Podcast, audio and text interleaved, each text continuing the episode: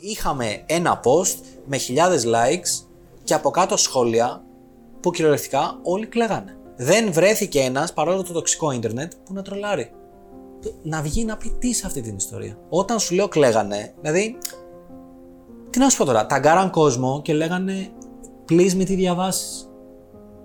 Δεν θα τα αντέξεις. Πέρα από το διασκεδαστικό κομμάτι, ε, αν με ρωτάς, at the end of the day, ρε παιδί μου, τι καταφέρατε; Καταφέραμε να ακουστούν ιστορίες από αληθινούς ανθρώπους και στην ουσία αυτές οι ιστορίες να φέρουν κοντά άλλους ανθρώπους. Καλησπέρα και καλώς ήρθατε σε ένα ακόμα πλάκι ανδρικά. Είμαι ο Σπύρος και έχω πάντα δίπλα μου τον Χρήστο και το Θέμη. Καλησπέρα, παιδιά. Καλησπέρα. Και σήμερα έχουμε τη χαρά να έχουμε μαζί μας τον Δημήτρη Κανέλη. Καλησπέρα, φιλέ. Γεια σας, παιδιά. Ευχαριστώ πάρα πολύ για το invite αρχικά να σας πω. Thank you next. Πήμε προσωπικού δράματος. σωστός. η ζωή στο γραφείο. Τα καλύτερα group στο Facebook. Τα πιο Ε, πολυπληθή. Το Thank you next, ναι. Ναι. Ε, και το τμήμα προσωπικού δράματος έχει αρκετούς. Νομίζω κοντεύει 200.000 τώρα. Ε, ζωή στο γραφείο είναι page, είναι σελίδα, Ναι, ναι. για να ξέρεις, μην μπερδεύουμε τον κόσμο. Αλλά δεν θα πω τα πιο μεγάλα, θα πω ίσως από τα πιο γνωστά. Τα πιο γνωστά και τα πιο influential για μένα. Δηλαδή δημιουργεί κουλτούρα το Thank you next, πιστεύω. Το Thank you next ε, νομίζω ξέφυγε. Να. Κάπου στην πορεία σταμάτησε να είναι πλέον ένα group. Ειδικά και αυτό που το κάναμε στην τομογραφία με το tin και όλα αυτά. Ότι tin σε αυτόν γιατί εκείνο, tin σε αυτόν γιατί το άλλο. Βέβαια. Ε, νομίζω ότι ξέφυγε και πήγε, έχει φτάσει σε ένα δικό του επίπεδο. Δηλαδή, είδαμε δισκογραφικές να βγάζουν τραγούδια tin και thank you next. Ναι, ναι, ναι. Είδαμε ομάδες να κατεβαίνουν στο Rukzouk- Rukzouk με όνομα thank you next. Ε, είδαμε μικρά brands να βγάζουν merchandise thank you next. Τα οποία ε, έχουμε φύγει πλέον από εκεί που είχε σχέση σαν έμπνευση με το τραγούδι της Ariana Grande και έχουμε πάει στο ότι δεν απευθύνεται κανείς σε αυτό, απευθύνεται σε αυτό, στο ελληνικό, στο group και σε όλο αυτό το vibe που έχει δημιουργήσει. Συμφωνώ, θα τα αναλύσουμε όλα αυτά, αλλά πρώτα πάμε intro. Καλώς όρισες στην εκπομπή του Men of Style απλά και ανδρικά. Είμαι ο Σπύρος και θα είμαι ο κοδεσπότης σας στη μοναδική εκπομπή στην Ελλάδα που βλέπει τα πράγματα από ανδρική σκοπιά. Φλερτ, σχέσεις, ανθρώπινη συμπεριφορά, ανδρική αυτοβελτίωση, αλλά και απίστευτο χιούμορ και φοβερή καλεσμένη. Κάτσε αναπαυτικά και απόλαυσε. Η σημερινή εκπομπή είναι χορηγούμενη από τη Freedom24, μια αξιόπιστη επενδυτική πλατφόρμα για την οποία θα βρεις το link στην περιγραφή του σημερινού επεισοδίου. Χρησιμοποιώντας το link, στηρίζεις το χορηγό μας, αλλά στηρίζεις και εμάς. Επίσης, μην ξεχάσεις να κάνεις follow, έτσι ώστε κάθε νέο επεισόδιο που βγαίνει να σου έρχεται ειδοποίηση. Σε ευχαριστούμε για την υποστήριξή σου. Για πες, δηλαδή, πώς ξεκίνησε η φάση με τα groups, δηλαδή τι, τι, τι ιδέα κατέβηκε και λες, κάτσε να κάνω αυτό τώρα. Και όχι μόνο μια φορά. Λοιπόν, θα σου πω την ιστορία όπως έγινε. Εγώ κάποια στιγμή δούλευα σε ένα agency. Okay. Και νομίζω είναι γνωστό, δεν θα πούμε κάποιο κρατικό μυστικό εδώ πέρα, ότι τα agencies δεν είναι και ο καλύτερος χώρος εργασίας. Okay. Τι agency όμως, μοντελά, τι; Ε, όχι, όχι. Ε, διαφήμισης που λέμε. Παιδί μου, έτσι, διαφημι... Διαφημιστική, ας το πούμε με το έτσι, πατροπαράδοτο όρο. Ε, και δεν την πάλευα. Okay. Τι πιο σύνηθε. Δεν την πάλευα στη δουλειά. ε, και άρχισα, επειδή είμαι αυτός ο τύπος, άρχισα να σχολιάζω τη δουλειά μου στο facebook μου.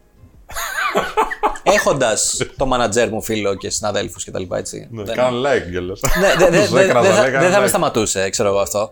Και άρχισα να τη σχολιάζω τύπου τέλεια σήμερα, άλλο ένα meeting τρεις ώρες που θα μπορούσε να είναι απλά ένα email. Ε, τέλεια σήμερα, τι ωραίες ιδέες ακούμε που ζούμε στο 1980. δηλαδή, ξέρεις, πολύ casual, άρχισα να σχολιάζω κτλ. Και κάποια στιγμή εντελώς φιλικά ήρθε ο manager, όντως εντελώς φιλικά και μπράβο του, γιατί ξέρεις, και εγώ τώρα που το σκέφτομαι πίσω, ήμουν μαλακισμένο. δηλαδή, τα ήθελε ο κόλλο μου τώρα να πηγαίνω εριστικά να, να γράφω έτσι. Και ήρθε πολύ φιλικά και μου λέει: Κοίταξε να δεις. Μου λέει: Επειδή εγώ γελάω με τα στάτους και αυτά που γράφεις και τα θεωρώ όντως πολύ αστεία γι' αυτά. Μου λέει: Το μόνο που θα σε συμβούλευα, κάντο ανώνυμα, ρε παιδί μου. Για να μην έχεις κι εσύ την έννοια, το, ξέρεις, το άγχος. Εγώ ακόμα πιο ριστικό του είπα: Δεν έχω καμιά έννοια και κανένα άγχος. μου λέει: Δημήτρη, κάντο ανώνυμα, ξέρεις, καλύτερα και για σένα. Κάνω για μένα, ρε παιδί. Αυτό, ναι, ναι, ναι, ήταν τέτοια η φάση του, αλλά το παιδί εδώ δεν. Ε, και έτσι φτιάχτηκε η πρώτη σελίδα που έφτιαξα ποτέ, που ήταν η ζωή στο γραφείο. Η ζωή στο γραφείο ήταν η πρώτη σελίδα που έφτιαξα. Σελίδα αποκλειστικά φτιαγμένη για να αποστάρει memes και αστείο content για όσους δουλεύουν σε γραφείο, 9 to 5, ε, όλα αυτά. Πήγε πολύ τρένο, δηλαδή έχει αυτή τη στιγμή 50.000 κόσμο ας πούμε, σαν σελίδα και έχει κρατήσει ένα αρκετά καλό engagement σε likes κτλ. Ε, κάποια στιγμή εκεί, αυτή η σελίδα φτιάχτηκε κοντά στο 15-16, κάπου εκεί. Λοιπόν, κάποια στιγμή το 17 τώρα μπαίνω εγώ σε ένα F8 του Facebook το συνέδριο που βγαίνει ο Μάρκος εκεί και λέει Ναι, ναι, ναι. τι θα κάνουμε, τι θα γίνει. Λοιπόν, και βγαίνει το 17 παιδιά και λέει ο Μάρκ Groups are the future. Μόνο groups λέει. Τίποτα άλλο. Εντάξει τότε, για να καταλάβουμε λίγο σε τι κατάσταση ήταν το Facebook, τα groups δεν τα έβρισκες. Δεν υπήρχαν, δεν υπήρχαν καν στο sidebar. Έπρεπε να ψάξεις μέσα στις ρυθμίσεις για να τα βρεις τα group. Δεν είναι σαν τώρα που τα έχουν φα... φατσαμόστρα και στο newsfeed παντού. Δεν υπήρχαν τότε. Δεν υπήρχαν κοινότητες και αυτά. Και ήταν τότε και το παλιό, το μπλε Facebook εκεί αριστερά με τα μικρά γραμματάκια. Ε, και λέει αυτούς groups. Λέω εγώ, τι groups, τι λέει ο μαλάκα, ξέρεις δηλαδή. Έλατε. Τέλος πάντων, λέω group. Group, ό,τι πει ο Μάρκος. Τώρα στην πλατφόρμα του, ε, ό,τι πει ο Μάρκος. Και πάω και φτιάχνω ένα group κάτω από τη ζωή στο γραφείο και το ονομάζω τμήμα προσωπικού δράματος. Και λέω, άστο να υπάρχει. Ξέρεις. Πώς σου ήρθε το όνομα, Δηλαδή είναι ότι είναι προσωπικό δράμα που περνάς στο γραφείο, ας πούμε. Το όνομα πάντα, να ξέρεις, τα ονόματα είναι μετά από πολύ brainstorming. Γιατί Είμαι σίγουρος, προσπαθώ να, βρω, προσπαθώ να βρω ονόματα τα οποία να είναι κάτσι, προσπαθώ να βρω ονόματα τα οποία είναι λίγο clickbait και προσπαθώ να βρω ονόματα τα οποία θα γίνουν μέρος της καθημερινότητας του άλλου εκτός του digital experience. Δηλαδή να μπει, πραγματικό να μπει στη κόσμο. ζωή, ναι. Δηλαδή να πει πω, πω, τι γίνεται σήμερα, η ζωή στο γραφείο, ξέρω εγώ, ανέβασε το ή ο κάνε αυτό. Ε, τμήμα προσωπικού δράματος βγήκε νομίζω από έναν φίλο το είπε, γιατί ψάχναμε κάτι με τμήμα, τμήμα παραπώνων, τμήμα τέτοιο, ξέρεις. Είπαμε τμήμα προσωπικού δράματος, το οποίο μεταγενέστερα είναι και στη τομογραφία και αυτό του πουδού. Γράψω στο του πουδού.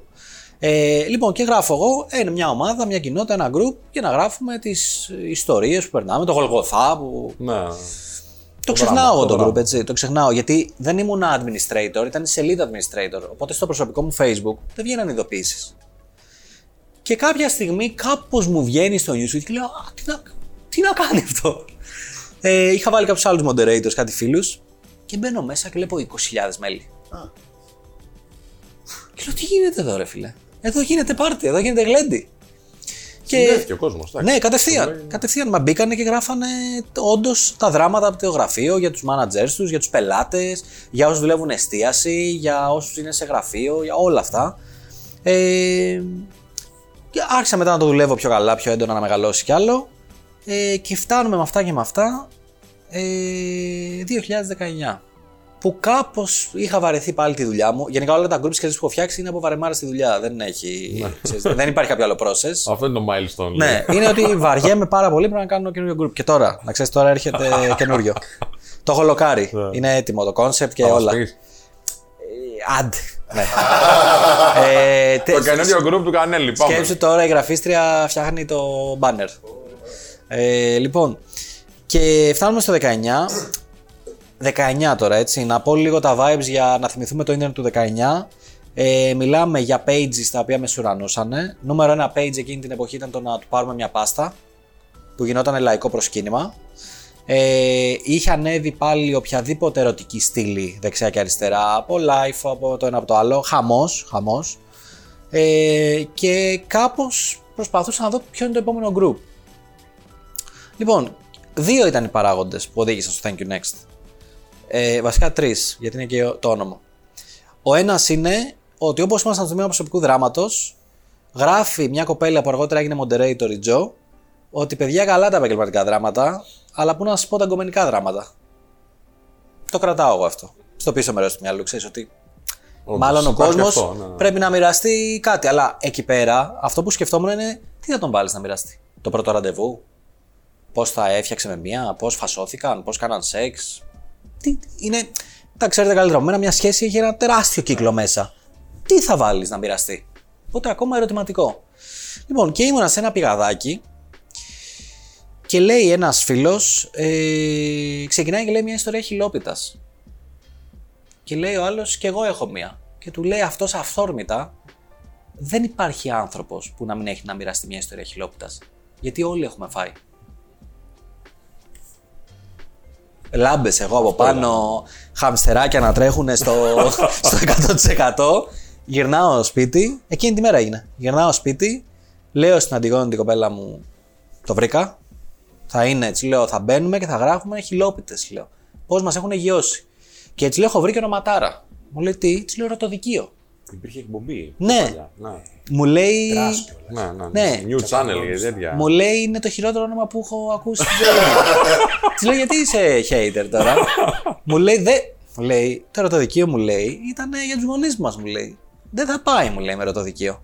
Της λέω θα πάει γιατί έχουμε και τη slang στο ίντερνετ το, τον δίκασες, δικάστηκε, δικαστήριο. Της λέω δεν τα ξέρεις εσύ αυτά. Μου λέει Δημητρή, δεν θα πάει μου λέει με ερωτοδικείο. Λοιπόν, μου λέει thank you next Γάλτα.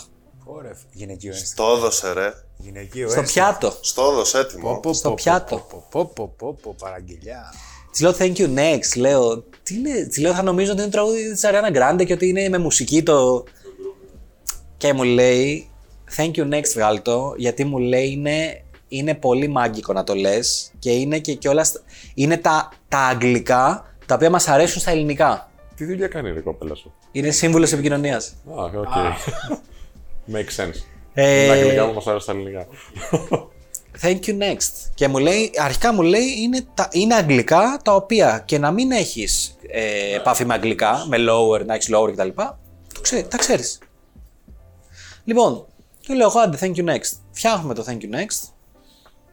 Καλό, κάνω τα γνωστά invite στην αρχή. Μύγες. Δεν υπήρχε post μέσα. Υπήρχαν μόνο τα Δημήτρης Κανέλη updated the photo, Δημήτρης Κανέλη updated description. Τίποτα. Τίποτα. Ρε, δεν κουνιότανε φίλο. Και να είμαι εγώ και να λέω, να έχω, κάνει τώρα, να έχω φτάσει στα invites 200 άτομα να έχουν μπει. Και να λέω, μα να έχω πέσει τόσο έξω. Δηλαδή, και να έχουμε ετοιμάσει τώρα covers εμείς, να έχουμε κάνει. και να. είμαι, «Ρε, Τι, τι, τι, λάθη, τι, τι. Και στέλνω σε μια φίλη, τη Γεωργία, που έγινε και moderator αργότερα. Και έτσι λέω ρε, εσύ Γεωργία. Η Γεωργία είναι μια πολύ χαλαρή τύπησα που δεν έχει κανένα μα κανένα πρόβλημα να μοιραστεί ιστορίες χιλόπιτα. Και ιστορίες ξεφτύλας και ιστορίες, ξέρεις. Και έτσι λέω, Γεωργία μου, θέλω μια πολύ μεγάλη χάρη. Μου λέει, πες μου. Της λέω, θέλω να γράψεις μια ιστορία σε αυτό το group μόλις μπήκες που να ξεφτυλιστείς. Να είναι ξεφτύλα η ιστορία, της λέω. Δηλαδή, να έχεις πέσει για τον πρώην στα πατώματα. Να τον παρακαλάς, να. Α το πάνω μου, λέει. Άσε το Λοιπόν, τότε το group ήταν χωρίς approval. Όποιος έγραφε, ανέβαινε. Δεν είναι όπως τώρα που τα περισσότερα ξέρεις λόγω Facebook και violations. Λοιπόν, πατάει submit. Παιδιά, δεν περιμένα να διαβάσουν την ιστορία. Περιμένα να δουν ότι θα υπάρξει ένας που θα γράψει. Δεν κάθισε κάποιος να διαβάσει την ιστορία. Απλά μόλις είδαν ότι ο κόσμος ανεβάζει ιστορίες, είπαν όλοι: Οκ, πρέπει μετά τις πρώτες 24 ώρες πρέπει να έχουμε φτάσει 2.500 μέλη, 2-2.500 μέλη. Τι λες, μάλλον. Χωρίς invites, έτσι. Εγώ από ένα σημείο και μετά τα notifications από την αριστερή πλευρά του desktop δεν φεύγανε. Γιατί φεύγανε και ερχόντουσαν άλλα. Φεύγανε και ερχόντουσαν. Δεν, ήτανε... Και στα post δεν μπορούσαμε να τα ελέγξουμε. Δεν, δεν θυμάμαι καν πόσα post είχαμε την πρώτη μέρα. Γινόταν χαμός. Και από εκεί και πέρα το group ανέβαινε εκθετικά. Το οποίο εγώ, ας πούμε, δεν το έχω ξαναδεί σε group αυτό και στα καινούργια που κάνω, τα οποία έχω, ας πούμε, τώρα το, έχουμε κάνει το τρώμε κάτι και συνεχίζουμε που είναι για φαγητό. Ε, ξέρεις, τι για με το όνομα γελάς, ε. ε, λοιπόν, σου είπα το όνομα, brainstorm. Ναι, ναι, ε, πάνε πάρα πολύ καλά, όλα ανεβαίνουν. ε. Δηλαδή το, αυτό το έχουμε τώρα πόσους πάρα πολύ λίγους μήνες, 25.000 κόσμος μέσα. Ε, αλλά αυτό το πράγμα το thank you next. Δηλαδή πρώτη μέρα 2.000, δεύτερη μέρα 4.000, 5.000, 10.000. Ήταν τα νούμερα, ήταν πελώρια. Δεν ξεχνάς ποτέ το όνομα, ρε φίλε. Ενώ τα υπόλοιπα μπορεί να μην τα θυμάμαι τα group σου. Αν με ρωτήσεις τώρα την group έχω φτιάξει που σου έχω πει Χριστό, μπορεί να μην τα θυμάμαι. Thank you next. Δεν θα το ξεχάσω ποτέ. Και μετά ήρθαν όλα τα άλλα. Ξέρετε, Να σου πω κάτι. Κι όμως θεωρώ ότι δεν ήταν εκεί που έγινε επιτυχία. Εκεί ήταν η αφετηρία. Έγινε επιτυχία ε, πολύ αργότερα. Ήθελα να σε ρωτήσω πότε κατάλαβες ότι τώρα δημιουργούμε κουλτούρα. Τώρα αλλάζουμε κάπως τα πράγματα, επηρεάζουμε; Εγώ είμαι ο τελευταίος που το κατάλαβε. Η- Η Αντιγόνη πρώτα. Όχι. ο Γιώργος, ο main moderator του Thank You Next, ο οποίος είναι ο άνθρωπος, ο οποίος, παιδιά, είτε το πιστεύετε είτε όχι, διαβάζει όλες τις ιστορίες. Έχουμε, πέρα από το υπόλοιπο moderation team που βοηθάει, ο main moderator είναι ο Γιώργος, ο οποίος ε, διαβάζει όλες τις ιστορίες. Τι θα πει όλες, Ότι αυτές που βλέπουν οι χρήστες δεν είναι όλες τις ιστορίες, είναι αυτές που εγκρίνουμε.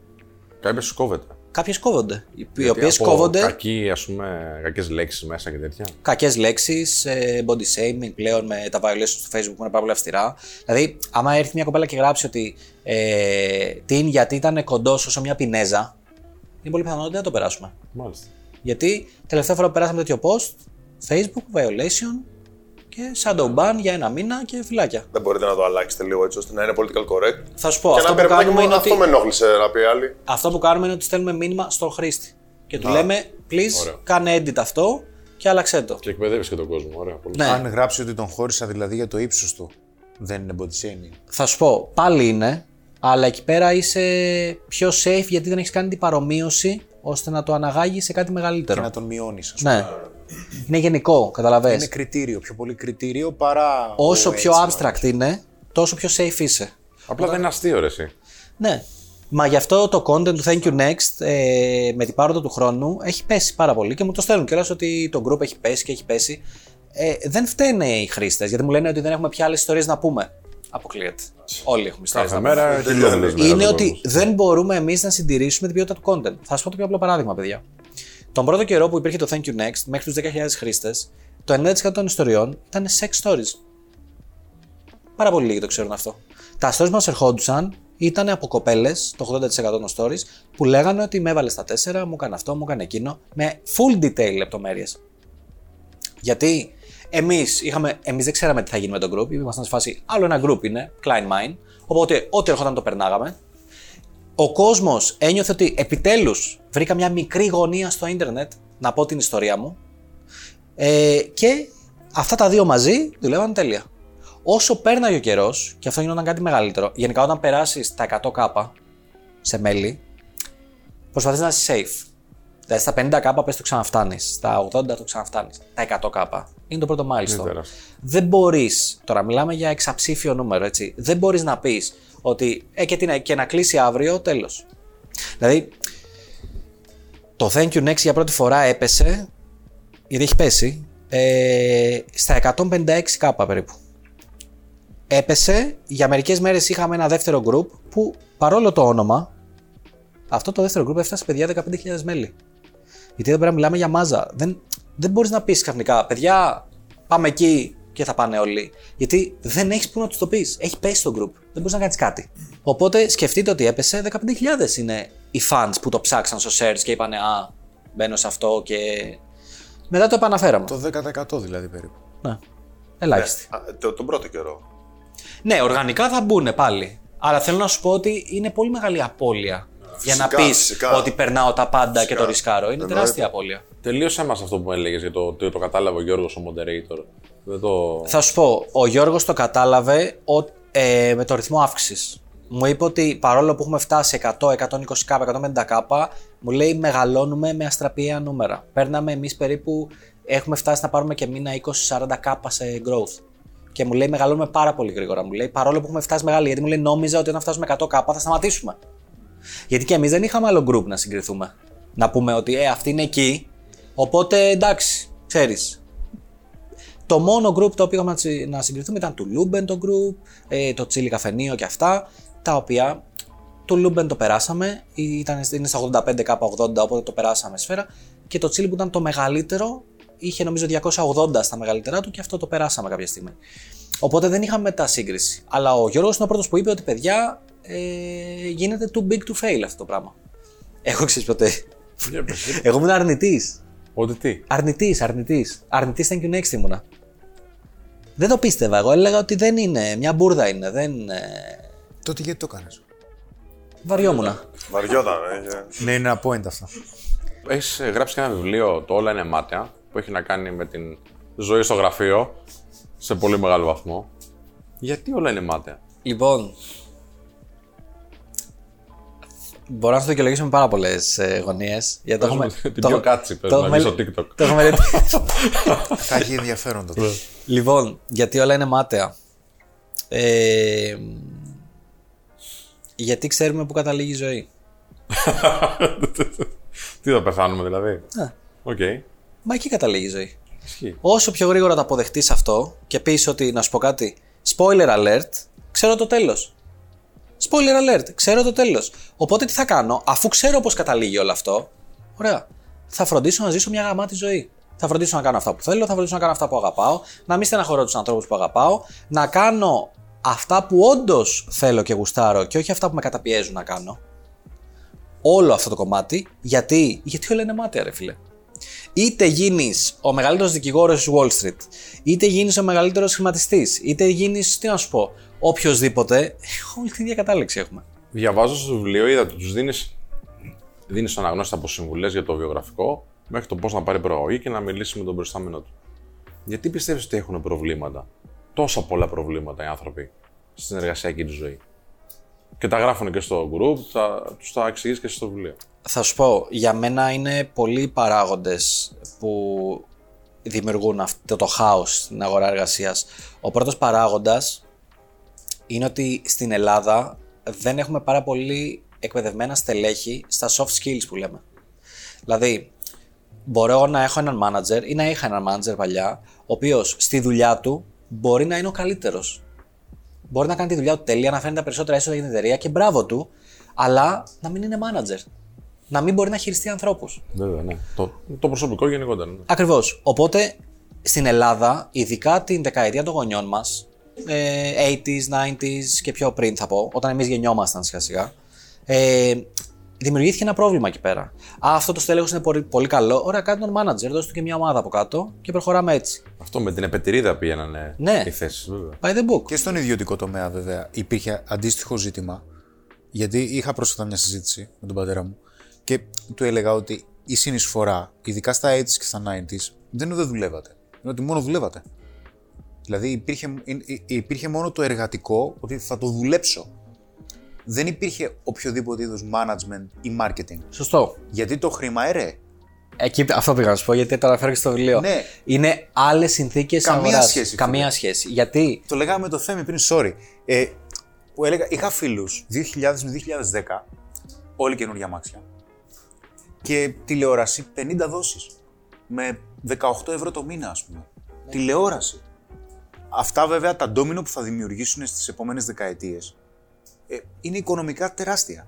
Και αυτό είναι το θέμα, ότι η, η παλιά δεκαετία δεν μπορούμε να κρίνουμε.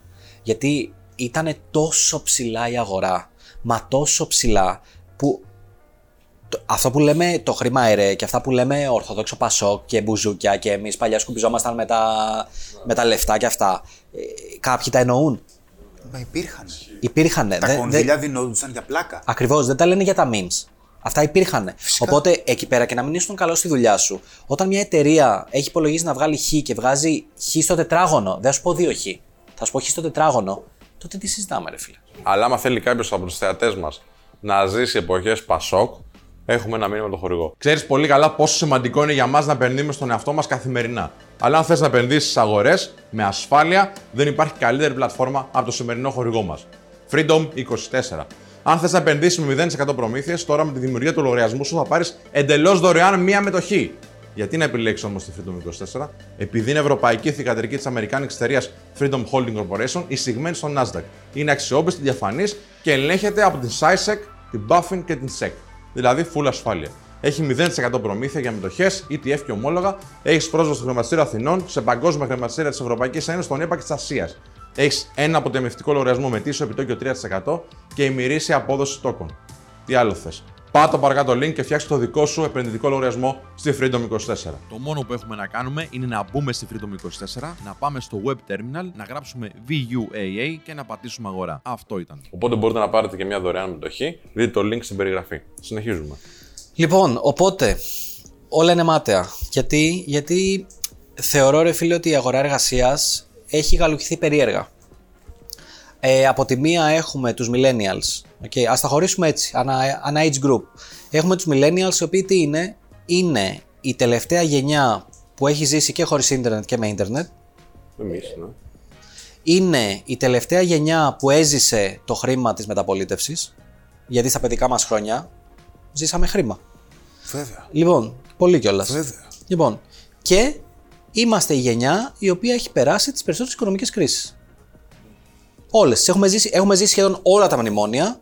Έχουμε ζήσει όλη την κατάρρευση, η Lehman Brothers, τη- όλα, όλα, όλα τα πάντα. Λοιπόν, είμαστε αυτοί οι οποίοι είμαστε λίγο πιο συνειδητοποιημένοι ότι ναι, θέλεις σκληρή δουλειά, αλλά ταυτόχρονα θέλει και work-life balance, αλλά ταυτόχρονα πρέπει να προσέξω και άλλα πράγματα και εκεί. Και, και, Αλλά και υπάρχει και ελπίδα. ότι Υπάρχει και ελπίδα. Το είχαμε δει κάποτε ότι υπάρχει αυτό το πράγμα. Έτσι, ναι. Να σου πω όμως γιατί δεν υπάρχει ελπίδα. Για πες. Γιατί αρκεί να σκεφτείς, οι millennials τώρα περισσότεροι πώς είμαστε, 30 χρονών, έτσι. 30 λοιπόν, 35, 30, 35. Μην εκεί. κρύβεις, δεν πειράζει. Λοιπόν. και 35 plus. λοιπόν, θα σου πω ένα πράγμα. Σκέψου που είσαι εσύ 35 plus, που ήταν ο πατέρας σου. Ο πατέρας μου είχε οικογένεια, παιδιά Εκεί και ήθελα να τέτοια, καταλήξω. έτσι, ναι.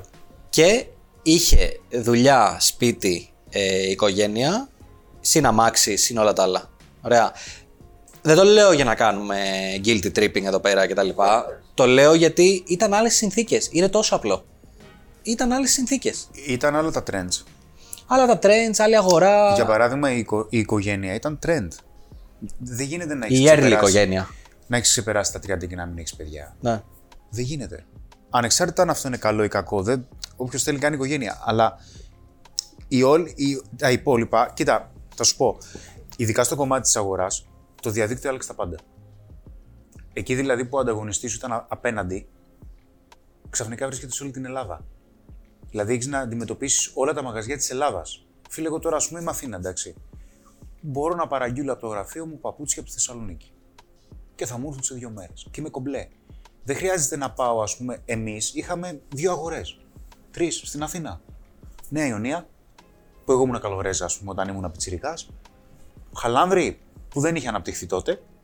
Ε, και κολονάκι, θα πήγαινες κέντρο εκεί να βρεις τίποτα. Στην Πατησίων την περίφημη. Πριν βουλιάξει όλη η Πατησίων και κλείσουν όλα. Ναι, ναι, ναι. Δεν υπήρχε κάπου αλλού να πας, ας πούμε. Και θα πηγαίναμε Νέα Ιωνία επειδή ήταν κοντά και θα κάνεις και μια ώρα να φτάσεις. Γιατί ο κόσμος δεν σκεφτόταν τη βενζίνη. Εντελώς διαφορετικές συνθήκες. Αλλά αυτά όσο ήρθε το διαδίκτυο, πιστεύω, ε, και είναι μια ερώτηση, ε, είναι ένα θέμα το οποίο είναι ερώτηση για σένα. Γιατί προφανώς ξέρεις περισσότερα. Πιστεύω ότι η προσοχή μας παλιότερα ήταν σε λιγότερα πράγματα από ό,τι ήταν τώρα. Τα οποία μπορεί και να ήταν πιο ουσιαστικά. Μπορεί και να ήταν. Τώρα η προσοχή μας είναι Instagram, TikTok, τι κάνει ο ένας, τι κάνει ο άλλος, τι βίντεο είναι αυτό, τι θα κάνω, τι θα ράνω. Και αποσπόμαστε από άλλα πράγματα που μπορεί να είναι, για παράδειγμα, ένα χτίσιμο skills, ας πούμε. Λοιπόν, θα σου, πω, θα σου απαντήσω με ιστορία. Okay. Thank you next. όχι, όχι, δεν είναι thank you next. Είναι, είναι δικιά μου Όλα είναι ιστορία. μάταια. Λοιπόν, για, για να δεις πόσο έχουμε, πώς να σου το πω, ε, ισχύει αυτό που λες γιατί έχουμε καταστρέψει την ε, κατανομή της ημέρας μας. Δεν, δεν, και δεν, δεν υπάρχει σε αυτό. Αν Δεν- έχουμε. αν έχουμε, αλλά δεν υπάρχει επιστροφή. Δεν υπάρχει επιστροφή σε αυτό. Γιατί δεν υπάρχει επιστροφή. Λοιπόν, καλό οποιονδήποτε, έτσι, οποιονδήποτε, να κοιμηθεί μία μέρα ε, 11-12 η ώρα το βράδυ, να ξυπνήσει 7 η ώρα και 8 με 12 να κάνει δουλειές στον φυσικό κόσμο. Όποια και αν είναι αυτή. Οικοδομήθες, ε, κήπο, οτιδήποτε, να κάνει δουλειές. Λοιπόν, σε αυτές τις 4 ώρες, έτσι, 8 με 12, είναι πολύ πιθανό ότι θα κάνεις περισσότερες δουλειές από ό,τι θα κάνεις στην κανονική σου μέρα όλο το 12ωρο. Γιατί; Γιατί πλέον όλες οι δουλειές έχουν πάει στο digital. Και στο digital είναι αυτό που είπες. Ότι τα πάντα μας, μα- μας αποσπούν την προσοχή. Που σημαίνει ότι όταν εγώ έχω ανοιχτό το Excel για να δω τα νούμερα, θα μου χτυπήσει μια ειδοποίηση στο κινητό. Δεν συνειδητοποίηση. Άσε το Excel.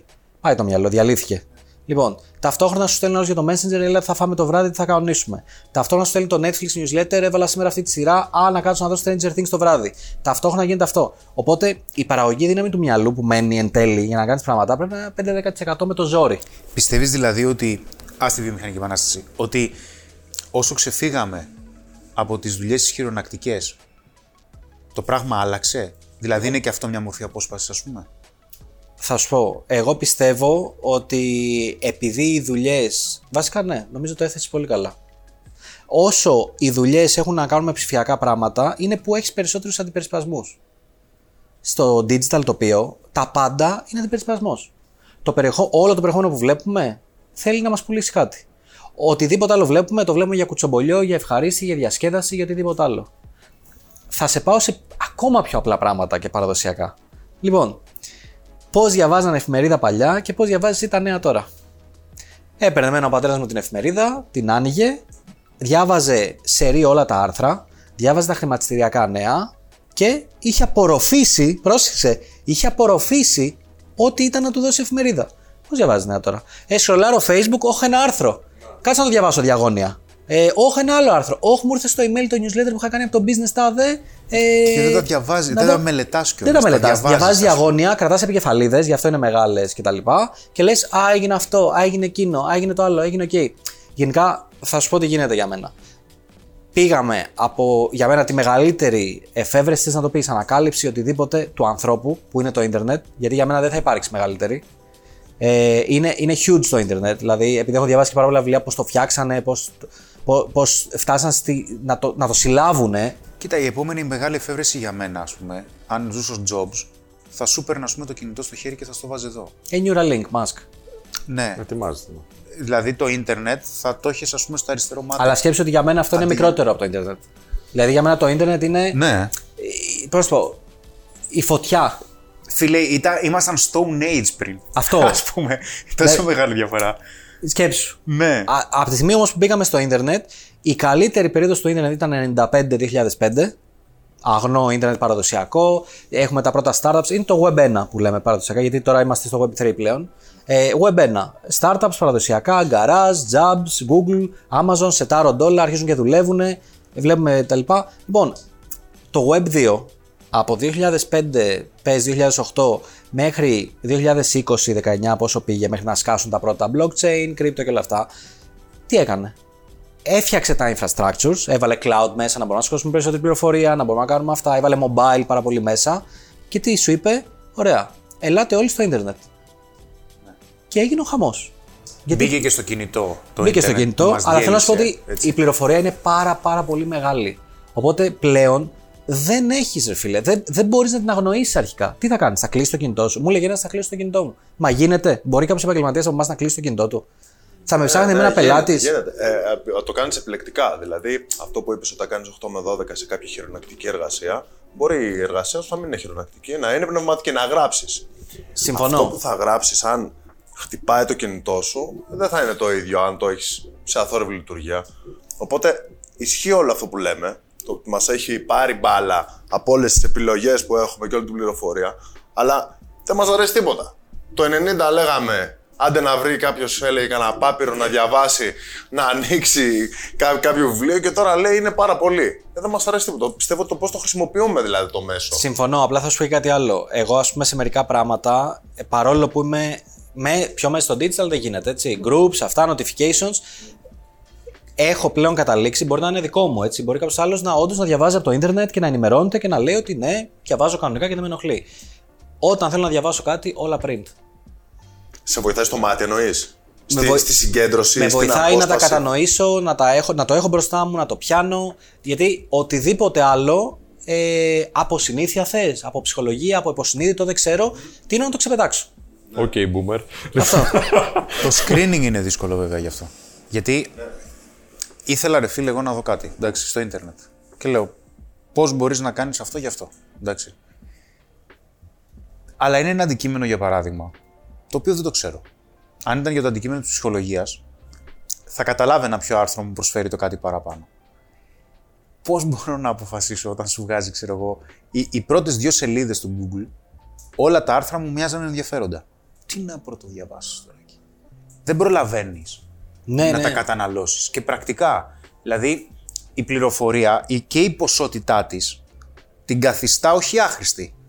Την καθιστά ότι δεν μπορείς να καθορίσεις με ποιον τρόπο θα την κάνεις χρήσιμη. Μα, μα νομίζω βγάλανε κιόλας ότι κάποια στιγμή περάσαμε το, το milestone, το benchmark, πείτε το όπως θέλετε, που το, το συνολικό content που έχει φυ- δημιουργηθεί στο ίντερνετ δεν μπορεί να καταναλωθεί, θα ξεπεράσει την ανθρώπινη ζωή, πώς να το πω. Δεν δε, δεν μπορείς να το καταναλώσεις όλο. Δεν είναι... Δηλαδή, άμα πάρεις όλο το YouTube, όλο, όλη την Google, ε, που, το οποίο είναι αδιανόητο, έτσι. Ειδικά μας σκεφτείς ότι αυτό που λένε για το web, το, το δικό μας web, έτσι, ότι είναι το 20%. Όλο το άλλο είναι dark και τέτοια. Και εμείς τώρα μιλάμε για το 20%. Δηλαδή, Για να καταλάβουμε πόση πληροφορία υπάρχει. Όμως και πάλι λέμε ότι να καταναλώσουμε. Το θέμα δεν είναι απλά να καταναλώσουμε κάτι. Ειδικά όταν μιλάμε για μια πληροφορία η οποία έχει να κάνει με τη δουλειά μας. Αλλά να το εφαρμόσουμε. Ακριβώς, ακριβώς. Όχι, η γνώση έχει γίνει junk food. Ναι, αυτό Έγινε. έχουμε. Αυτό, Ναι, εκεί ναι, ναι, εκεί ναι, ήθελα ναι. να πω. Είναι ότι δηλαδή έχουμε γίνει- απόλαυση. Δεν είναι. Ναι, έχουμε γίνει καταναλωτές. Γιατί σου λέει κι ο άλλο, γιατί βγαίνει κι άλλος και λέει: Ωραία, κοίτα να δεις τώρα, εσύ θες να κάνεις αυτό. Διάβασε δύο άρθρα και το κάνεις. Και μπορεί κι άλλος να πει: Ναι, ρε φίλε, έτσι θα το κάνω. Ο σκοπός δεν είναι να το διαβάσεις, είναι να το εφαρμόσεις αυτό που θα διαβάσεις. Αυτό υπάρχει σε πάρα πολλά. Θυμάμαι, δεν θα πω το όνομά της. Είναι μια YouTuber η οποία κάποια στιγμή την κράζανε. Πολύ γνωστή YouTuber στη χώρα μας, mainstream κτλ. Και κάποια στιγμή την κράζανε και βγήκε και έβγαλε ένα YouTube βίντεο από τότε τιμήσει εγώ. Και λέει ότι η δουλειά μου είναι πάρα πολύ δύσκολη. Γιατί ξέρετε κάτι, ε, είμαι και σκηνοθέτης και video editor και τέτοιο και φωτογράφος και το ένα και το άλλο. Αλλά η αλήθεια είναι ότι δεν είσαι. Τι έκανες, είδες απλά ένα YouTube βίντεο ε, πώς να κάνεις μοντάζ, είδες ένα YouTube βίντεο πώς να τραβήξει φωτογραφίες και είδες και ένα YouTube βίντεο ε, για το πώς να σκηνοθετήσεις το vlog σου. Αυτό δεν σου δίνει το τίτλο του επαγγέλματος. Σου δίνει τη γνώση ότι μπορείς να κάνεις το 1% από αυτό το επάγγελμα. Έχει πολύ μεγάλη διαφορά. Κατά, ναι, όμως, αλλά σε διάστημα χρόνου, σε πέντε χρόνια, ε, δεν μπορεί να μην πει επαγγελματία αν κάνει αυτό, έτσι. Δεν θα την πω. Να σου πω γιατί. Γιατί θα κάνει το ίδιο για τα 5 χρόνια. Δεν, δεν λέμε να κάνει το ίδιο, λέμε, κοίταξε τώρα, η, η εξέλιξη ε, είναι απαραίτητο να υπάρχει. Ναι, στείλε, Αν- άμα εξελιχθεί, Αν λες, και υπάρχει κάνει εξέλιξη, τα- βέβαια, το κάνει με συνέπεια και εξελιχθεί, φτιάξει την εικόνα, κάνει καλύτερα, καλύτερο μοντάζ, έχει καλύτερο ήχο. Έχει γενικότερα μια σχετική εξέλιξη μέσα σε πέντε χρόνια και το έχει φτάσει αλλού. Ναι, και απαιτείται κιόλας να κάνεις περισσότερα πράγματα πλέον. Ακριβώς. Ένα Ναι. άνθρωπος. Απλά θα σου πω, θα σου πω όμως ότι. Από ό,τι έχω δει το content, έτσι. Δεν μιλάω για τη συγκεκριμένη. Ναι, ναι, ναι, γενικά.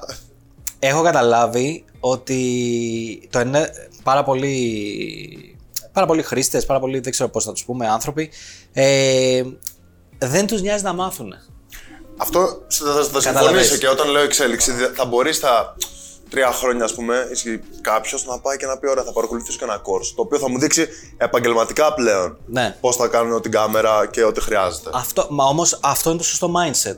Ότι θέλω να εξελιχθώ, θα μάθω κάποια πράγματα μόνος μου και μετά θα πάω να κάνω και το course γιατί θέλω να το μάθω ολιστικά, ολικά κτλ. Αλλά οι Δεν είναι περισσότεροι. εύκολο αυτό. Γιατί για να εξελιχθώ θα πρέπει να ξέρω πού πηγαίνω. Ακριβώς. Νούμερο ένα. Νούμερο δύο. Για να μάθω κάτι πρέπει να αφήσω κάτι παλιό πίσω. Και ούτε αυτό είναι εύκολο. Και βγάζω και βγάζουμε βίντεο και εμείς στο YouTube, ας πούμε. Και μερικές φορές λέω ρε γάμο, το δεν πήγε. Και πάω σπίτι το βράδυ, ας πούμε, να ξεκουραστώ. Και βλέπω βίντεο, ας πούμε, με καγκουρό να κλωτσάνε ανθρώπους. Και λέω, Χαμάτο. ναι, γι' αυτό δεν πήγε το βίντεο σου. Α πούμε. και λέω, ναι, οκ, ας πούμε. Δεν, θε, δεν είναι η μάθηση. Δε- Θέλει πολύ μεγάλη δέσμευση. Θέλει, θέλει. Απλά αυτοί θέλουν να αποφύγουμε. Όλοι. Όλοι. Ε, Δηλαδή στο καζάνι, εμμέσως πλην σαφώς Και εμείς είμαστε, όλοι είμαστε Εκτός αν μέσα. υπάρχει ανάγκη και λες, πρέπει να το μάθω αυτό γιατί δεν γίνεται, ας πούμε, δεν ξέρω τι γίνεται στο Facebook. Απλά εγώ στον γιατί τα, κώδικα. γιατί τα λέω αυτά. Δυστυχώς, εγώ επειδή δουλεύω στο digital landscape, έχω, έχω πάρα πολλά κακά παραδείγματα. Σίγουρα δεν είναι έτσι όλος ο κόσμος, αλλά έχω πάρα πολλά κακά παραδείγματα. Δηλαδή, είχα γνωρίσει έναν ε, τύπο, ο οποίος έλεγε ότι εγώ φτιάχνω websites. Ωραία. Ε, φτιάχνω websites. Και τι κάνεις; Λοιπόν, και τι κάνουνε; Λέει, ναι, μεν στο φτιάχνω, αλλά ας πούμε δεν ήξερε να γράφει κώδικα. Αλλά έκανε introduce τον εαυτό του ως προγραμματιστής. Γιατί, γιατί γκούγκλαρα, έμαθα ένα CMS, το οποίο είναι το WordPress, έμαθα ακριβώς πώς να στείλω το ίδιο μηχανισμό, αλλά να αλλάζω το template και να μάθω να αλλάζω κάποια πράγματα. Και τα κείμενα με φωτογραφίες το τα κείμενα λοιπά, φωτογραφίες κτλ. Και αυτοβαφτίζομαι προγραμματιστής για ιστοσελίδες, κατασκευής ιστοσελίδων κτλ. Που ήξερε μόνο το 1% την επιφάνεια. Ακριβώς. Οπότε γι' αυτό με βλέπετε λίγο τρελαμένο με αυτό, γιατί νομίζω ότι δεν πλέον ε, έχουμε πάρει την ημιμάθεια, την έχουμε όχι απλά καβαλήσει, την έχουμε κάνει σημαία και πάμε γιατί. Γιατί αυτός δεν είπε ότι είναι άλλο να πεις θα ξεκινήσω με αυτό, να μπορώ να βρω λίγες δουλειές, να τρέχω και μετά θα το εξελίξω κι άλλο για να γίνω καλύτερος σε αυτό που κάνω. Μα δεν ξέρουμε αρχικά τι ξέρουμε. Δηλαδή, οι γνώσεις που έχουμε για κάποιο αντικείμενο είναι low resolution. Ισχύει. Και δεν ξέρουμε ότι είναι low resolution. Δεν ξέρουμε δηλαδή ότι ένα σύστημα το βλέπουμε με θαμπό τρόπο. Σε, σε πολλά πράγματα έτσι. Και, και εγώ, ας πούμε. Αλλά επειδή συζητάμε με ανθρώπους που μου λένε για τη σχέση μου, ας πούμε, η σχέση μου πήγαινε γαμό και δεν ξέρω γιατί με χώρισε. Δεν γίνεται να η σχέση σου να πήγαινε γαμό και να, να σε χώρισε. Για σένα πήγαινε γαμό. Ή υπήρχαν κάποια σημάδια τα τα οποία δεν ήξερες να τα δεις. Κάτι δεν πάει καλά. Και αυτό υπάρχει παντού. Αλλά το ζήτημα ποιο είναι ότι με τον έναν ή με τον άλλο τρόπο, μάλλον λόγω του ότι η προσοχή μας είναι τραβηγμένη αλλού ή σε 500 πράγματα, θα συνεχίσουμε να έχουμε αντίληψη χαμηλής ανάλυσης σε κάποια πράγματα. Συμφωνώ, συμφωνώ 100%. Ε, Όπως επίσης θα σου πω, για να, έτσι, να κλείσουμε αυτό το θέμα με την απόσπαση προσοχής κτλ. που όλοι έχουμε πλέον απόσπαση προσοχής. Όλοι, όλοι. Δεν, ε, ε, εδώ τώρα το Netflix λέει θα βάλει διαφημίσεις. Τι Ε, συζητάμε; μιλάμε με το Σπύρο τώρα και κοιτάμε τα κινητά ενώ μιλάμε. Ναι, ναι, ναι, και λέω ναι, τώρα ναι, ναι. τι γίνεται, ρε γάμο του. Δεν, δεν υπάρχει, δεν υπάρχει. Θα σου πω το πιο απλό πράγμα. Ε, οι καλύτερες διακοπές που έχω κάνει στη ζωή μου, στη ζωή μου έτσι, ήταν οι διακοπές πρόπερση που πήγα αμοργό και έβαλα το κινητό airplane mode Για πόσο; για 25 μέρες. Σερί. Τι λες ρε. Ήρωας. Δεν το άνοιξα. Ήρωας. Φίλε, θα γράψει βιβλίο κι άλλο γι' αυτό. Πρόσεξε, δεν το άνοιξα γιατί από ένα σημείο και μετά μπήκε ο εγωισμός μου μπροστά και είπα ότι Ωραίο. δεν θα τα ανοίξω. Ναι, γιατί δεν άμα- είναι σκλάβος, Challenge. το Α, λένε. Αυτό. Γιατί άμα τα ανοίξω πρακτικά, δείχνω ότι ε, είμαι τη internet Υποχείριο, speech, ρε ναι, φίλε. ναι, Δεν, δεν μπορώ να τα ανοίξω. Και είπε- στην αρχή το έκανα ότι έλα μωρέ σιγά τη βλακεία, αλλά ξέρεις, τη δεύτερη τρίτη μέρα Δύσκολο, ε. σε πιάνει κολοπηλάλα. Γιατί Τι λες. γίνεται στον κόσμο; Δε, δεν μπορείς να πας από το ανά 5 λεπτά να βλέπεις notifications και να μπαίνεις Facebook, Twitter, Instagram, LinkedIn, TikTok. Ε, Και θα σου το πω, σε πιάνει σε χειρότερα μέρη. Θα σου πω το πιο απλό.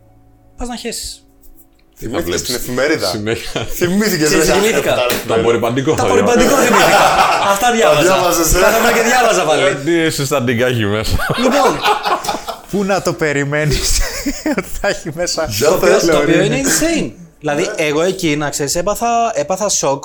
Ναι, μεν με την καλή έννοια, αλλά και με την κακή. Γιατί αρχίζεις και συνειδητοποιείς και λες ότι, ρε φιλέ, πόσες φορές την ημέρα τελικά κοιτάω το κινητό για πράγματα τα οποία δεν θα μου αλλάξουν τη ζωή. Απλά είναι εφήμερη, ε, εφήμερο entertainment, το οποίο είναι ανούσιο πρακτικά, έτσι. Είναι ανούσιο.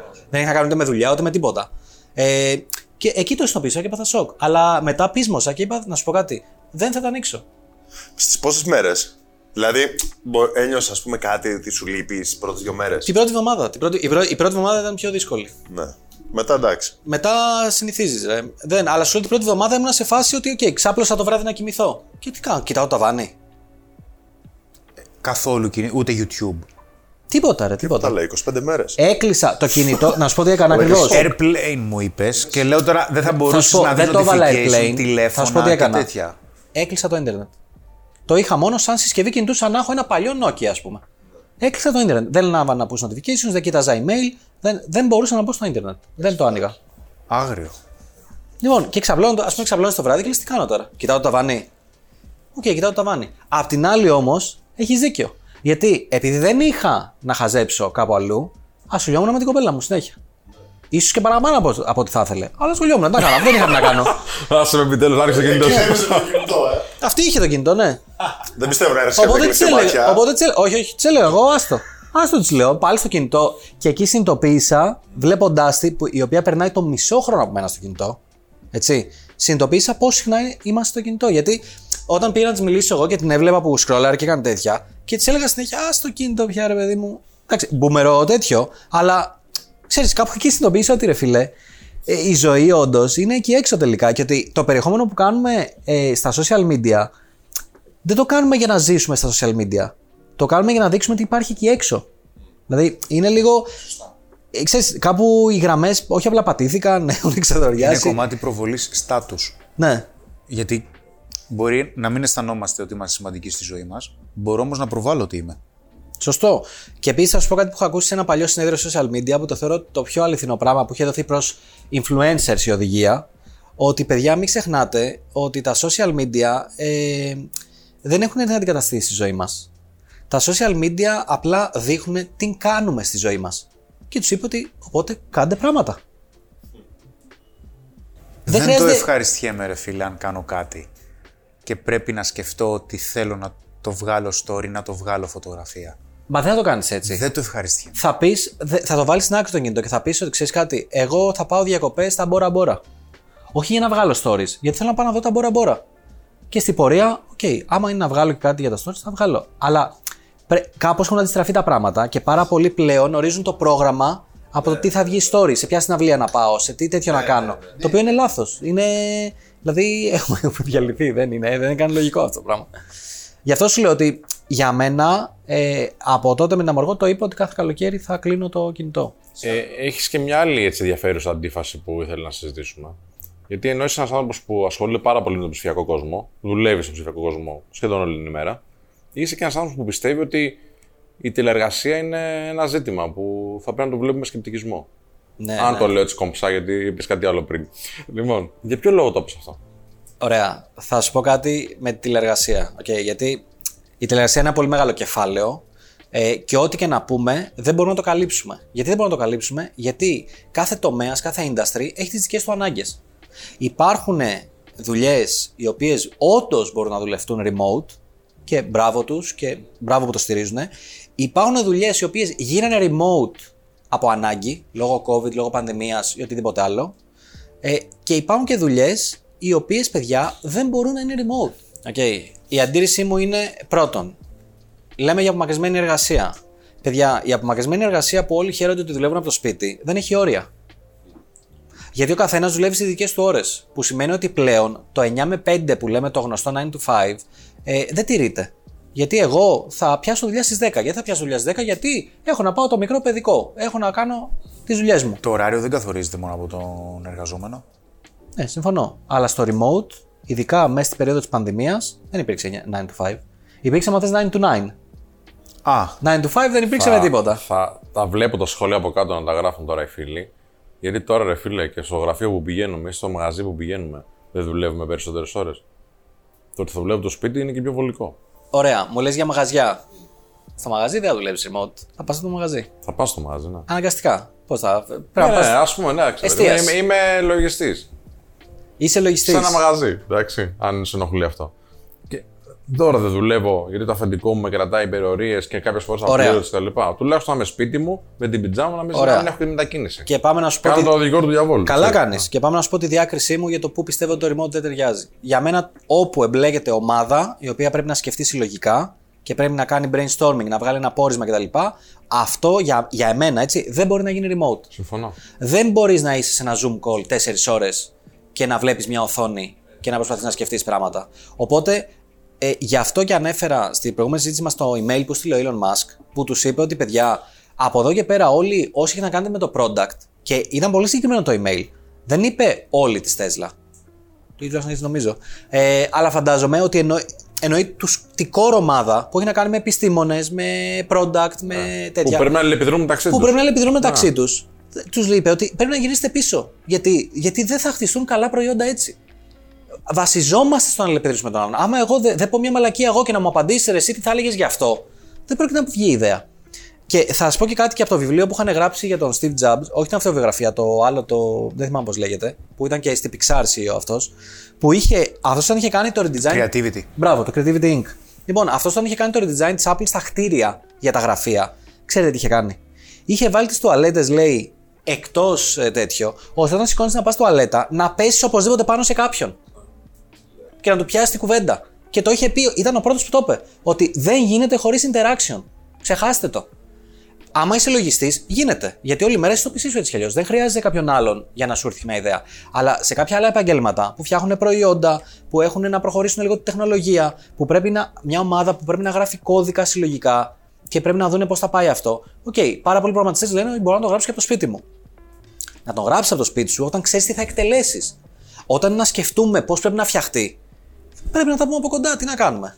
Διάβαζα μια έρευνα πάνω σε αυτό που λες, ότι και πολλοί εργαζόμενοι που θα λέει κανείς, τους συμφέρει παιδί να δουλεύουν στο σπίτι, γιατί κερδίζουν το commute, κάνουν πράγματα στο σπίτι τους που μπορεί να, ξέρεις, να, να ξεκλέψουν κάποιες ώρες ε, για να κάνουν κάποιες δουλειές. Λένε ότι θα θέλαμε να γυρίσουμε πίσω, γιατί έτσι μπορούμε να επηρεάσουμε και τα office politics που λέμε. Πολύ Τις σωστό. δυναμικές της ομάδας για να μπορούν να πάρουν προαγωγή, να πάρουμε έξτρα παροχές κτλ. Οπότε και κάποιοι άνθρωποι το καταλαβαίνουν πλέον. Και, και γι' αυτό σε κάποιες κουβέντες που είχαμε κάνει σε κάποια βίντεο, εγώ δεν είμαι σίγουρος ότι θα, θα μείνει για πολλούς αυτό το πράγμα μόλις τελειώσει όλη αυτή η ιστορία με το COVID. Που τελειώνει σιγά σιγά. Εσύ τι πιστεύεις; Κοίτα, δεν δεν γνωρίζω πώς θα συμπεριφερθεί κάθε εταιρεία, γιατί τώρα έχουμε πάρα πολλές δυνάμεις που εμπλέκονται. Τι έχουμε; Έχουν γίνει πάρα πολλές προσλήψεις σε digital ομάδες, σε e-commerce ομάδες, σε οτιδήποτε αφορά το digital τοπίο. Δεν ξέρω πώς αυτοί οι πόροι θα μετακινηθούν. Έχουμε ένα παράγοντα. Δύο παρα... Δεύτερος παράγοντας. Πάρα πολλές εταιρείες αφήσαν τα γραφεία τους. Γιατί; Για να γλιτώσουν τα ενίκια και αυτά. Τα αφήσανε και έχουν πάει είτε σε κοινόχρηστου χώρους, είτε έχουν κλείσει κάποια meeting rooms που πάνε οι ομάδες και συναντιούνται και δουλεύουν έτσι υβριδικά, να το πούμε. Οπότε, για μένα, αν με ρωτάς, σκληρές αποφάσεις, βιασύνης κτλ. Θα μου πεις, το cash flow τρέχει. Ναι, ρε, πώς να κρατάς το κτίριο τώρα. Δεν μπορείς για να κρατάς κανένα ένα λόγο. κτίριο άμα δεν υπάρχει κανένας λόγος, προφανώς. Ε, για μένα, ξαναλέω, έχει να κάνει με το τμήμα. Δηλαδή, α- αν με ρωτάς, εγώ, εμένα η δουλειά μου έτσι κι αλλιώς είναι digital, ok. Όντως, κάποιες εργασίες τις κάνουμε remote και όντως κάποιες άλλες που πρέπει να σκεφτούμε, συναντιόμαστε. Ένα ευρυδικό μοντέλο θα το σκεφτόσουν για τις δικές ομάδες ή. ναι, ναι, ναι, αν- ξεκάθαρα. ναι. ξεκάθαρα. Θα βρισκόμαστε δύο φορές τη βδομάδα, ας πούμε. Ναι. να Αν με δουλεύουμε ρωτάς μαζί. εμένα, εγώ θέλω να είμαι στο γραφείο συνέχεια. Γιατί στο σπίτι έχω distractions. Ναι, ναι. Δηλαδή είναι για μένα αυτό. Γιατί εγώ θέλω να έχω υψηλά την παραγωγικότητά μου. Δεν μπορώ Μπαίνει να σε είμαι. mood δουλειάς και ναι, λες αυτό είναι. ναι, θέλω να μπαίνω σε mood δουλειάς και θέλω όταν είμαι σπίτι να μην είμαι σε mood δουλειάς.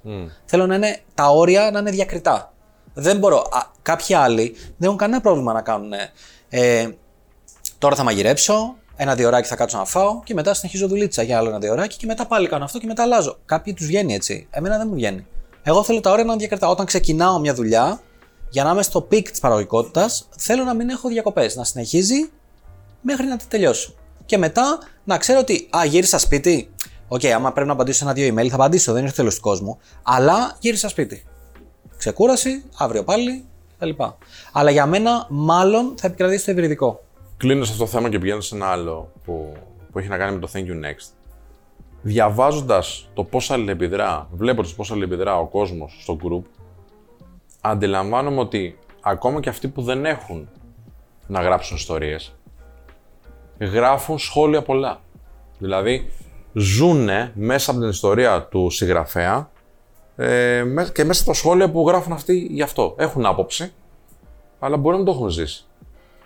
Πώς το βλέπεις εσύ αυτό; Λοιπόν, θα σου πω μια Γιατί αλήθεια. είναι ψηλό υποκατάστατο ρε παιδί μου. Δηλαδή προσπαθεί όλο να το, να το βιώσει και αυτός, κατάλαβες. Θα σου, πω μια, θα σου πω μια αλήθεια η οποία δεν μας αρέσει, αλλά it's true. Ναι. Έτσι, δεν, δεν μπορούμε να κρυφτούμε από την αλήθεια. Λοιπόν, εμείς ως λαός είμαστε κουτσομπόλιδες. Όχι, βρε. Πώς σου ήρθε. Είμαστε, εντάξει. Ναι, ναι. Αυτό Πώς σου ήρθε αυτό. it's a fact. Εννοείται. It's a fact από τις παραδόσεις μας, it's a fact από το γεγονός ότι όταν ακούμε φασαρία κάνει ησυχία να ακούσουμε. Όχι, δεν γίνονται στο εξωτερικό αυτά. Απλά στην Ελλάδα τα έχουμε λίγο πιο, ξέρεις. Μας αρέσει το Μας building. αρέσει. Μας αρέσει το καλαμπούρι, μας αρέσει το κουτσομπλιό. Πες, πες, πες τι έγινε. Μας αρέσει. Λοιπόν, οπότε τα σχόλια. Θα σου απαντήσω αλλιώς. Στις πρώτες μέρες του Thank you Next, στείλανε διάφορες κοπέλες και άντρες και όλοι. Παιδιά, βάλτε ανώνυμα post. Να μπορούμε να γράψουμε ανώνυμα. Και έτσι είπα, άμα γράψετε ανώνυμα, το group θα κλείσει. Δεν έχει Δεν νόημα. υπάρχει περίπτωση να πάει. Γιατί ξέρετε, τους είπα, το είπα και στους moderators, του λέω: Ξέρετε ποιο είναι το πρώτο πράγμα που κάνει ένας άνθρωπος που διαβάζει ιστορία στο Thank you Next. Ξέρεις ποιο είναι; Και κοιτάξει ποιος το γράφει. Δεξί κλικ, άνοιγμα σε νέα καρτέλα, να δει φωτογραφίες από ποιον το γράφει, είτε είναι άντρας είτε γυναίκα. Είναι το πρώτο πράγμα που κάνει οποιοδήποτε πλέον όταν συναντάει ένα περιεχόμενο το οποίο του αρέσει ή δεν του αρέσει. Ποιος είναι αυτός, Μπαίνω να τον κατασκοπεύσω. Αυτοί είμαστε. Συμφωνώ απόλυτα. Οπότε δεν, δεν υπάρχει περίπτωση. Αυτό με τα σχόλια που λες είναι ότι σχολιάζουν γιατί είναι η ανάγκη, η ανάγκη Να κουτσομπολέψουν. να κουτσομπολέψω πρακτικά. Ξέρεις τι άλλο παρατηρώ όμως. Και θέλω να μου πεις αν συμφωνήσει ή όχι. Να, να, Ναι, ναι, να νόμιζα πω τελείωσε. μια, μια, έτσι, μια παρατήρηση. Στην Ελλάδα επίσης έχουμε το κουτσομπολιό συνδεμένο πάντα με αρνητική χρειά. Δεν είναι μόνο με αρνητική χρειά. Έτσι, υπάρχει και το εντός εισαγωγικών κουτσομπολιό, παύλα καλαμπούρι το λέω εγώ, που είναι αυτά τα σχόλια. Δηλαδή αυτά τα σχόλια ότι βγει- μου βγαίνει η τάση να, να σχολιάσω την ιστορία σου, δεν το κάνω πάντα με κακές προθέσεις. Το κάνω γιατί θέλω και εγώ να διασκεδάσω, να περάσουμε καλά ή πάρα πολύ θέλω να γράψω ένα σχόλιο το οποίο μπορεί να μην, το, ε, να μην επιβραβεύσει αυτό που έχει γράψει στην ιστορία, αλλά όλοι οι υπόλοιποι να γελάσουμε με το σχόλιο. Μην ξεχνάμε ότι, Σαν παρέα. ναι, πάρα πολλές φορές τα σχόλια είναι τα ευφιέστατα σε δημοσίευση κτλ. Βέβαια, βέβαια, βέβαια. Θέλω να μου πεις αν, εσύ- αν συμφωνείς με την εξής πρόταση. Κάποιοι σχολιάζουν ε, σε ιστορίες άλλων γιατί δεν έχουν τη δικιά τους να ζήσουν. Γιατί και δεν το- έχουν; τη δικιά τους ιστορία να πούνε και να, που έχουν βιώσει και το ζουν μέσω των ε, σχολείων και μέσω των ιστοριών των άλλων. Θα σου πω, ε, δεν είμαι σίγουρος ότι δεν έχουν τη δικιά τους. Ε, περισσότερο θα πω ότι ίσως έχουν κακές ιστορίες που δεν θέλουν να Που τις δεν θέλουν να μοιραστούν. μοιραστούν. Οπότε, γιατί πάρα πολλές φορές στα σχόλια στο ελληνικό ίντερνετ γενικά, καλά και στο παγκόσμιο παντού, είναι toxic. Γενικά toxicity rules στο ίντερνετ. Δεν, ε, Οπότε, άμα βγάζαμε ρε παιδί μου ένα έτσι sentiment, λίγο μια αίσθηση του. Τα σχόλια τι είναι, θετικά για μια ιστορία, είναι αρνητικά, είναι αρνητικά για αυτό που την έγραψε; Ε, σχεδόν πάντα ασκούμε κριτική σε αυτό που την έγραψε. Αλλά για το thank you next θα κλείσω λέγοντας ότι θεωρώ ότι για νέες τάσει και αυτά που είπες και για κουλτούρα που είπες πριν, θεωρώ ότι με το thank you next πετύχαμε τρία πράγματα. Τα οποία αδιαφυσβήτητα δεν τα έχει πετύχει κανείς μέχρι τώρα. Το νούμερο ένα είναι ότι φέραμε πάλι τον κόσμο να γράφει ελληνικά. Γιατί το Thank you Next μετράει, μετράει. βγήκε το 19. Το 19 ακόμα, άμα θυμάστε, πριν τρία χρόνια και το 17 που είχα εγώ τις πρώτες σελίδες, γράφαμε πάρα πολύ γκρίκλι. Γκρίκλις, όλοι, όλοι. Πάρα Ναι, πολύ ναι, γκρίκλι. Εμείς εξ αρχής βάλαμε κανόνα όλες οι ιστορίες είναι στα ελληνικά γραμμένες. Ξέρεις πόσα γκρίκλι μας ερχόντουσαν στην αρχή και τους λέγαμε κάτσε ξαναγράψτε το όλο στα ελληνικά. Μα γιατί ρε παιδιά τώρα σιγά φεύγανε. Δεν περνάνε. Νούμερο 2. Ε, θεωρώ ότι απενεχοποιήσαμε τη χιλόπιτα. Γιατί, γιατί από εκεί που ήμασταν, να σου πω ότι βλέπεις αυτή απέναντι. Ε, ναι, ξέρεις, είχαμε βγει, δεν έκατσε, πήγα να κάνω κίνηση, με γύρωσε και σε παρακαλώ μην το πεις πουθενά.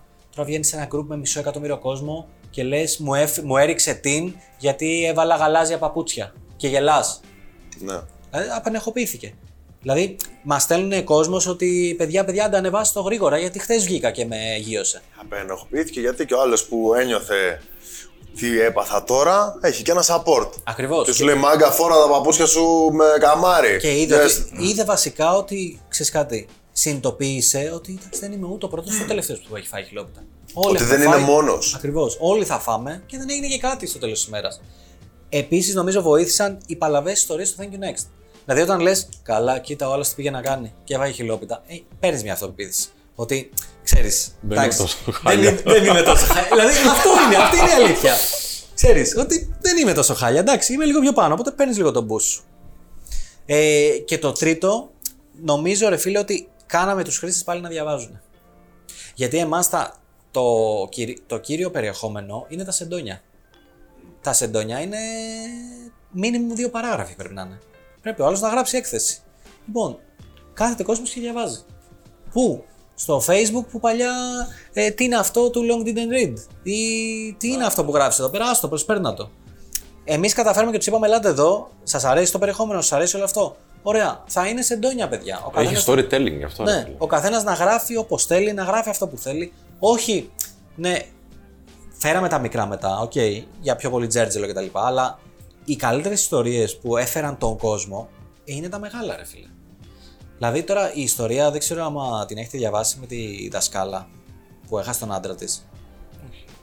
Ε, εντάξει. Είναι, πε- είναι, έχω 5-10 ιστορίες μέσα στο group, οι οποίες για μένα είναι να εκδοθούν. Δεν είναι, είναι βιβλία.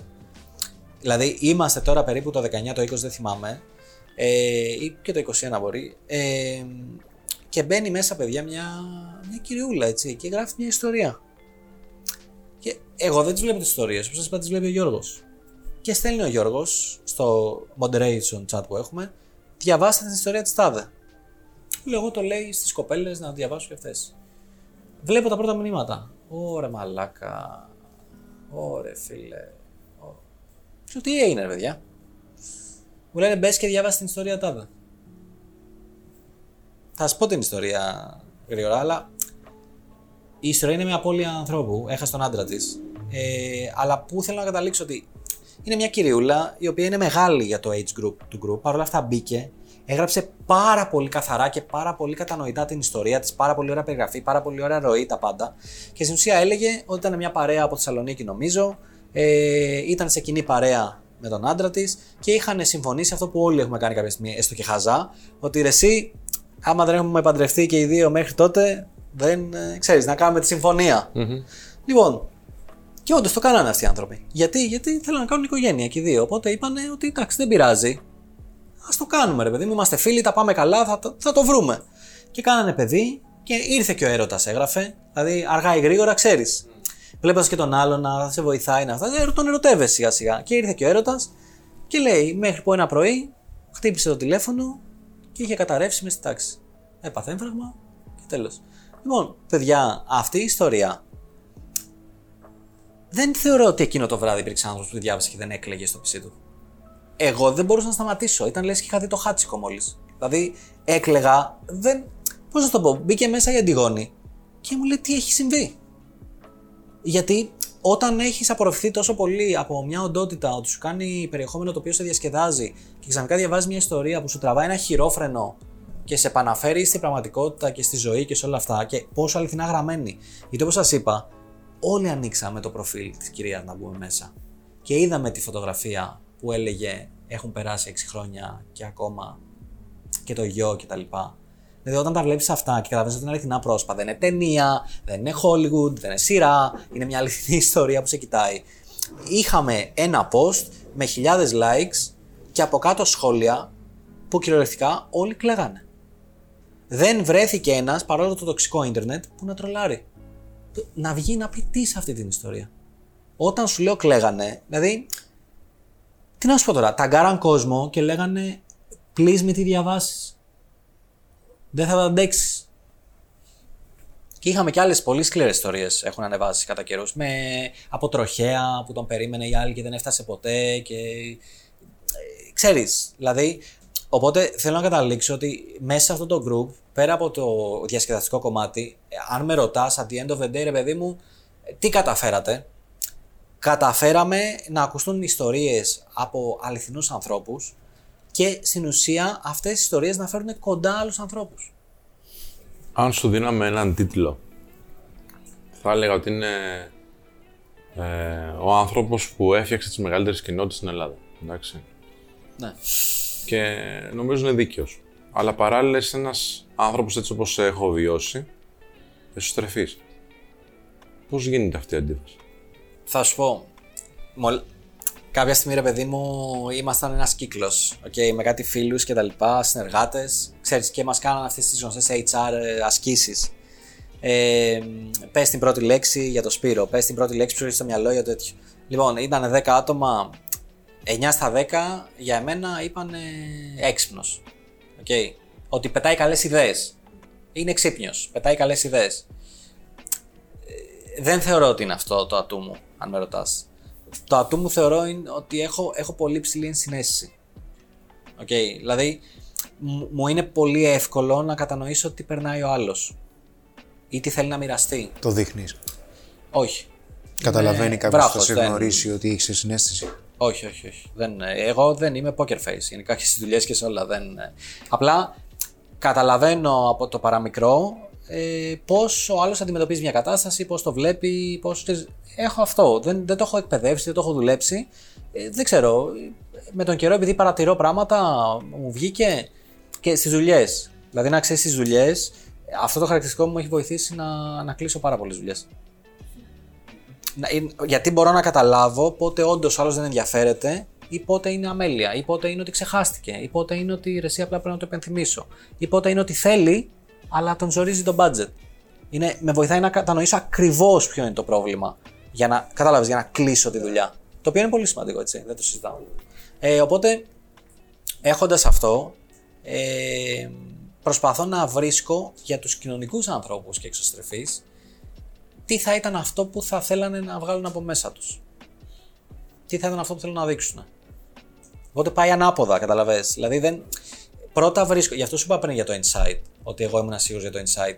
Γιατί εγώ πρώτα βρίσκω το insight, δηλαδή βρίσκω ρε παιδί μου το, το, Πώς είναι το insight στα ελληνικά; Ναι, ναι. ναι το ένστικτο. Το ένστικτο, ναι. Δηλαδή, εμένα με νοιάζει να βρίσκω το insight. Ε, ποιο είναι αυτό το insight που παρακινεί τον κόσμο. Καταλαβέ. Ε, βρήκα τα εργασιακά, βρήκα τα ερωτικά. Έχω κάνει, ας πούμε, το άλλο το screenshot που μου άλλαξαν τη ζωή που έχει φτάσει και αυτό 100k. Γιατί, Γιατί κάποια στιγμή συνειδητοποίησα ότι όλοι στα chat groups στέλνουμε screenshot. Ρε εσύ τσέκαρα αυτό, ρε εσύ τσέκαρα εκείνο. Ε, και λέω ωραία. Μια κοινότητα που στέλνει screenshots. Γιατί αυτά μοιραζόμαστε. Ε, ξέρεις, γύρω-γύρω ε, έκανα αυτό με το φαγητό, γιατί είναι γνωστό. Και με τον group με το φαγητό συνειδητοποίησα ότι τα πάντα στην, ελληνική ιστορία, παραδόσεις και αυτά συνδυάζεται με φαγητό. Γιατί καταλάβα ότι όλες οι αργίες έχουν να κάνουν με φαγητό. Ναι, όντως. Και οι γιορτές τα πάντα. Τα πάντα, τα πάντα, τα πάντα. Εκεί είναι. Καταλαβαίνεις. Δηλαδή. Ε, και για το καινούριο group επειδή το έταξα. Άντε, πες. βέβαια. Ε, Να κλείσουμε Λοιπόν, με ένα αποκλειστικό. Ναι, τώρα. Κοίτα, δεν δεν θα πω ψέματα, έτσι, γιατί είμαι πολύ transparent άνθρωπος. Δεν είναι δικιά μου έμπνευση στο group. Ο νόμιζα επειδή σας λέω. Όχι. Δηλαδή, δεν θα πω όχι. ψέματα, δεν θα σας πω συγγνώμη. Δεν έχω καινούριο γκρουπ. ναι, δεν δεν θα πω ψέματα, δεν είναι δικιά μου έμπνευση. Τι εννοώ, δεν το έχει κάνει άλλος. Ε, ε, ρε παιδί μου, παρακολουθώ πάρα πολύ τα subreddits εγώ. Γιατί τα subreddits γενικά καθορίζουν ένα πολύ μεγάλο κομμάτι του ίντερνετ και του περιεχομένου που θα βγει. Οπότε τα παρακολουθώ. Και ένα από τα subreddit τα οποία έχει, έχει κάνει ένα ε, αδιανόητο growth, γιατί βλέπω και τα γραφήματα και αυτά. Ε, έχει κάνει ένα αδιανόητο growth από 21 και μετά.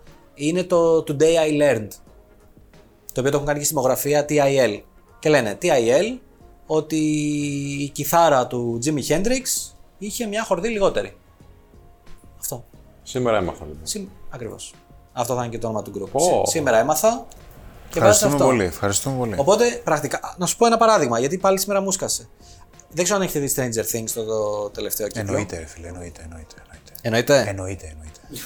Μην το Όχι, ε. συζητάς τώρα. Το φυσικά και τώρα το, το λιώσα. Με τρολάρει τώρα ή όχι; Όχι, όχι, όχι. Όχι, έρωτας μεγάλος ήταν. Μου θύμισε πρώτη σεζόν που έμενα ξύπνιο. Εντάξει, ναι, ναι, η 4 η αλήθεια είναι ότι δεν το έχω δει όλο μέχρι στιγμής, αλλά είναι. Δεν τρομερή. φαντάζεσαι τι θα γίνει. Δεν Τρομερή. φαντάζεσαι τι εξηγεί. Λοιπόν, ε, η φίλη του Steve με το κοντό μαλάκι, το ήξερες ότι είναι κόρη του Σούμα Θέρμαν και του Ethan Hawke; Όχι, ρε μάλακα, δεν το ήξερα. Τρελό. Σήμερα δεν έμαθα. ήξερα. Εσύ τι έμαθες σήμερα; Α, αυτό, έμαθες. Το ανέβασε ένας και έπαθα πλάκα. Είναι insane. Και όντως το ψάξα γιατί δεν τον πίστευα. Και είναι η κόρη τους. Όχι, ρε φίλε. Ναι, και γι' αυτό μοιάζει και στην Uma Thurman λίγο, να το παρατηρήσεις. Είναι, κρε- είναι τρελό. Ξέρεις αυτή που πάει με την Άνση στο, στον τέτοιο, με το κοντό μαλλί. τέτοιο. Μα έβαλε να δούμε τέσσερις σεζόν τώρα. Βάλε Google, ρε τέλα. Ο, εντάξει, τώρα. Και σήμερα έμαθα. Και συνειδητοποίησα ότι ενώ στην αρχή είπα ρε εσύ, μήπως δεν τραβήξει, γιατί ξέρεις, το σήμερα έμαθα και λίγο nerd-wise ότι τέτοιο. Απ' την άλλη, ε, όντως μπορεί να βάλεις πολύ χρήσιμε πληροφορίες μέσα. Θα το στηρίξουμε κι εμείς, θα το στηρίξει ο κόσμος. Θα το Τα βάλουμε πάντα, και από τα κάτω πάντα. αν είναι. Τα Θα πάντα. έχει βγει, λες, την επόμενη εβδομάδα που θα βγει το επεισόδιο. Πιστεύω πως ναι. Ωραία, θα μας πεις, θα μας Πιστεύω πως ναι. ενημερώσεις. Και να πούμε εδώ ότι ο άνθρωπος με τις ε, μεγαλύτερες κοινότητες στην Ελλάδα μας έχει βοηθήσει να φτιάξουμε και τη δικιά μας κοινότητα στο Discord, το Men of Style, η ομάδα του Thank You Next δηλαδή, και σας ευχαριστούμε πάρα πολύ γι' αυτό. Και αυτό από κάτω στο link. Και εγώ τελειώνω, παιδιά, με ερωτήσεις. Δεν ξέρω τι άλλο έχετε να πείτε. Θα ήθελες να πεις ένα μήνυμα στον κόσμο που μας βλέπει τώρα στην κάμερα; Λοιπόν, ναι, θα πω. Σε ποια κάμερα, σε αυτήν, ναι. Λοιπόν, παιδιά, εγώ θα σας πω ότι όλα είναι μάταια και όσο πιο γρήγορα το καταλάβετε, τόσο το καλύτερο. Οπότε απλά κάντε ό,τι γουστάρετε, τίποτα άλλο. Ωραία, Δημήτρης Κανέλης, ευχαριστούμε πάρα, πάρα πολύ που ήσασταν εδώ. Ευχαριστούμε. Εγώ ευχαριστώ, παιδιά. Ήταν πολύ ωραία. Να είστε καλά. Ευχαριστούμε και σας παιδιά. Ευχαριστούμε και εσάς που παρακολουθήσατε και αυτό το επεισόδιο. Μην ξεχάσετε, κάντε like, subscribe αν είστε καινούργιοι εδώ και το link στους φίλους σας για να δουν και αυτή την παρέα μας. Τα λέμε στο επόμενο. Γεια χαρά. Η σημερινή εκπομπή είναι χορηγούμενη από τη Freedom24, μια αξιόπιστη επενδυτική πλατφόρμα στην οποία θα μπορείς να μπεις με το link στην περιγραφή και χρησιμοποιώντας αυτό το link στηρίζει και το χορηγό μας και το κανάλι μας. Επίσης, μην ξεχάσεις να πατήσεις δυνατά το like, να κάνεις εγγραφή στο κανάλι μας για να μην χάνεις κανένα βίντεο. Σε ευχαριστούμε για τη στήριξή σου.